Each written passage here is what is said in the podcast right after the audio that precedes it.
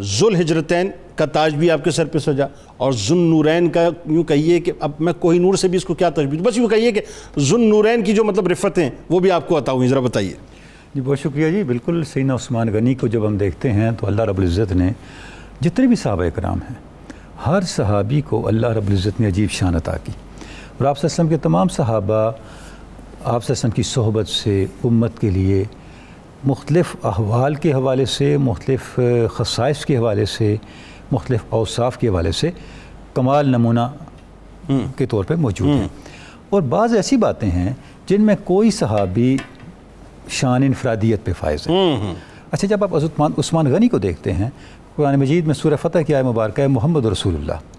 والذین ماؤ اشداء الکفار رحماء بینہم کہ محمد اللہ کے رسول ہیں اور ان کے جو صحابہ ہیں ان کی شان یہ معاؤ جو ان کی بہت قربت میں ہیں۔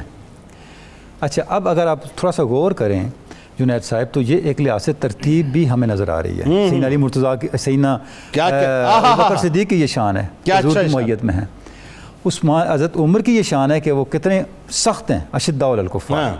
اور ہماؤ بینہم سراپا ہمدردی رحم دلی حضرت عثمان غنی کی شان۔ اللہ اللہ۔ اور آپ دیکھیں کہ یہ وہ وصف ہے عثمان غنی کا کہ کون سی بڑی شخصیت ہے جنہوں نے ان کو نہیں کہا فتنے کے زمانے میں کہ اگر آپ اجازت دیں تو ہم یہاں پہ آپ کے دفاع کریں جنگ کریں۔ فرمایا نہیں میں نہیں چاہتا کہ ہر میں رسول میری وجہ سے یہاں خون کا قطرہ گرے اللہ۔ حتیٰ کہ آپ نے شہادت کو بھی سینے سے لگا لیا لیکن کوئی ایسا ایکشن لینے کی اجازت نہیں دی ٹھیک۔ جس کے نتیجے میں وہاں کوئی خون خرابہ ہوتا۔ ٹھیک۔ تو یہ ایک وصف جس کو قرآن مجید نے ترتیب کے ساتھ بیان کیا۔ درست۔ اچھا اب جب آگے آتے ہیں آپ کی زندگی کے اندر تو اللہ رب العزت نے بہت سی ایسی فضیلتوں سے آپ کو نوازا جن میں سے دو کا ذکر ابھی آپ نے کیا کہ ہجرت کا جو معاملہ ہے کہ جس وقت وہاں پہ سختیاں شروع ہوئیں کفار کی طرف سے حضرت عثمان غنی جب اس ایمان لے کے آئے تو آپ کے چچا نے آپ پہ بڑی سختیاں کی حکم بن ابن العاص نے اور آپ پہ بہت تشدد کیا تھا کہ آپ کی پوری فیملی نے آپ کا بائی کاٹ کیا جب یہ مظالم حد سے زیادہ بڑھ گئے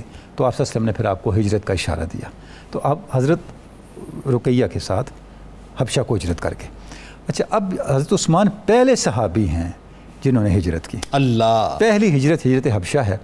اور اس ہجرت کے پہلے مہاجر اللہ۔ حضرت عثمان ہے اور نہ صرف حضرت عثمان خود ہجرت کر کے جا رہے ہیں بلکہ اپنی زوجہ کے ساتھ اپنی فیملی کے ساتھ ہجرت کر رہے ہیں۔ اور سرکار علیہ السلام نے لوت علیہ السلام کی فرمایا۔ کیا فضیلت کیا فضیلت مرشاد فرمائی کہ اس پیغمبر محترم کے بعد اگر کسی نے اللہ کی رضا کے لیے اللہ کی راہ میں اپنی زوجہ کے ساتھ ہجرت کی تو وہ عثمان ہے۔ اللہ۔ تو یہ بہت بڑا شرف ہے۔ اللہ۔ اور آپ وہاں پہ تشریف لے گئے۔ اس اچھا اسی دوران پھر وہاں پہ خبر پھیل گئی کہ حالات درست ہو گئے ہیں۔ لوگ واپس بھی آئے۔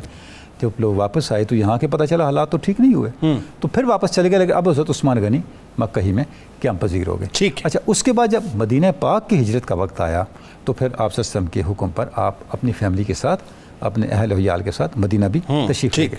تو اب گویا کہ آپ کو دو ہجرتوں کا شرف اللہ رب العزت نے۔ عطا کر دیا۔ اچھا دوسرا جو شرف ہے جو نورین کا شرف یہ بھی کمال ہے کہ آپ وسلم نے اپنی زوجہ پہلی جو ان کی دختر شہزادی حضرت رقیہ کا نکاح کیا حضرت عثمان کے ساتھ۔ ان کے انتقال پہ حضرت ام کلثوم کا نکاح کیا۔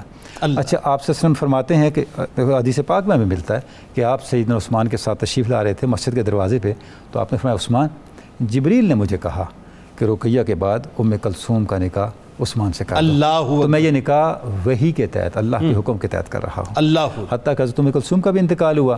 جیسے ابھی ذکر بھی ہوا تو آپ حضرت ام کلثوم کی قبر پہ کھڑے تھے اور آپ نے ارشاد فرمایا کہ اگر میری دس بیٹیاں بھی ہوتیں تو میں یکے بعد دیگرے عثمان کے نکاح میں دے دیتا۔ اللہ اللہ تو یہ بہت بڑا شرف ہے کہ حضرت عثمان نے خود فرمایا کہ اللہ رب العزت نے مجھے یہ شرف دیا کہ مجھے ذن نورین کا لقب عطا کیا۔ کیونکہ آپ وسلم کی دو شہزادیاں میرے نکاح میں